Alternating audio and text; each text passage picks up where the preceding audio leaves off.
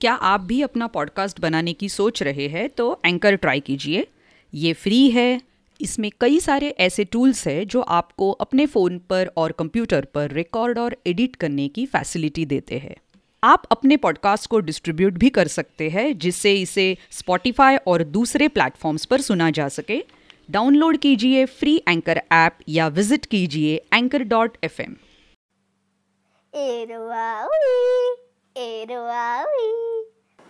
reduce reuse और recycle ये शब्द कुछ जाने पहचाने लग रहे हैं, है ना?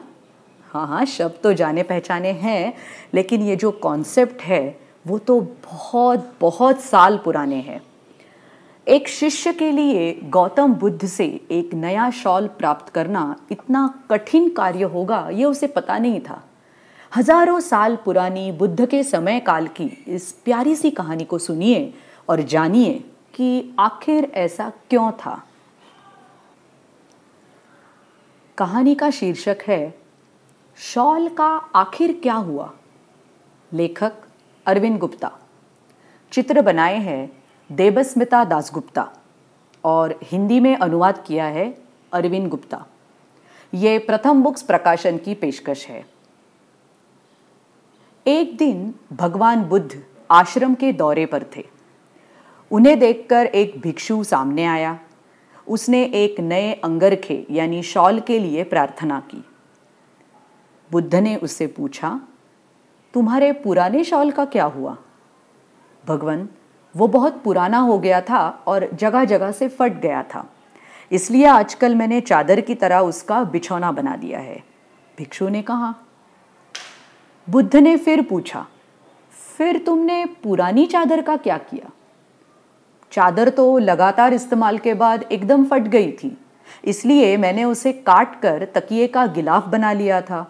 भिक्षु ने उत्तर दिया, परंतु तुम्हारे इस नए गिलाफ से पहले भी तो तकिए पर कोई गिलाफ चढ़ा होगा, उसका क्या हुआ? बुद्ध ने मामले की बारीकी से जाँच करते हुए पूछा मेरा सिर हज़ारों लाखों बार उस गिलाफ से रगड़ा था। उससे गिलाफ फट गया था। मैंने उस फटे हुए गिलाफ का एक पायदान बना लिया। भिक्षु ने विनम्रता से कहा, बुद्ध इस उत्तर से भी असंतुष्ट नज़र आए। वो हमेशा चीज़ों की गहराई से खोज करते थे। उन्होंने अपना अंतिम सवाल पूछा अच्छा ये बताओ कि तुमने पुराने पायदान का क्या किया? भिक्षु ने अपने दोनों हाथ जोड़कर प्रार्थना के स्वर में कहा, पुराना पायदान तो पैरों की रगड़ से एकदम तार तार हो गया था। उसके रेशे बाहर निकल रहे थे। इसलिए मैंने उसके रेशों को इकट्ठा करके एक बाती बनाई। बाद में मैंने उस बाती को तेल के दिए में जलाया। भिक्षु की बात सुनकर बुद्ध मुस्कुराए। भिक्षु को नया शॉल मिल गया। बच्चों यहाँ पे कहानी तो ख़त्म हुई। लेकिन कुछ मुद्दे ऐसे हैं जिस जिस पे हम छोटे, बड़े थोड़ा विचार करें और उसे अमल में लाने की कोशिश करें। पुनः प्रयोग करें, कचरा कम करें।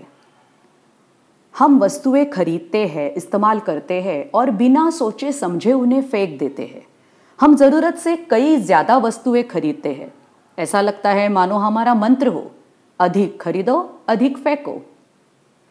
हम पृथ्वी के संसाधनों जैसे कि पानी, पेड़ पौधों, रेत, मिट्टी आदि का दुरु, आदि का दुरुपयोग करते हैं और टनों कचरा पैदा करते हैं, जिनसे जगह जगह कूड़े के पहाड़ बनते जा रहे हैं। क्या सदा ऐसा ही हाल था? क्या हम भारतीय ऐसे ही चीज़ें फेंकते, बर्बाद करते रहे हैं? नहीं।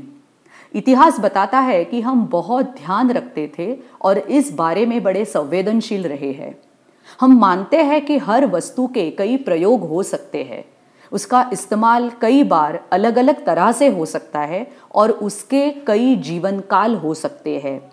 पुनः प्रयोग और रिसाइकल करने की धारणा भारतीय संस्कृति में गहरी समाई हुई है। ये कहानी 2500 साल पहले की है जब महान मुनि और गुरु गौतम बुद्ध यहाँ रहते थे। इसमें वस्तुओं और भौतिक चीज़ों के प्रति एक गहरी समझबूझ साफ़ झलकती है। ये कहानी अनायास ही हमें बहुत कुछ सिखा जाती है। और एक बात छोटी सी इस कहानी के लेखक के बारे में। अरविंद गुप्ता जी, जो बच्चों के लिए साइंस टॉयज़ बनाने के लिए मशहूर है उन्होंने अनेक अपनी आसपास जो जो चीज़ें अवेलेबल है जो जो चीज़ें हम लोग इस्तेमाल करते हैं जो जो इजीली अवेलेबल है, उनसे साइंस टॉयज़ बनाने की उनकी बहुत सारी कृतियाँ और उनके बहुत सारी किताबें, उनकी जो वेबसाइट है, उस पर उन्होंने फ्रीली अवेलेबल रखी है। www.arvindguptatoys.com कहानी खत्म, मुझे और एक सुननी है उसके बाद और एक। अच्छा अच्छा। आपको भी सुननी है ना और कहानियाँ? तो चलो मेरे साथ www.booksthatspeak.com पर। एरवावी एरवावी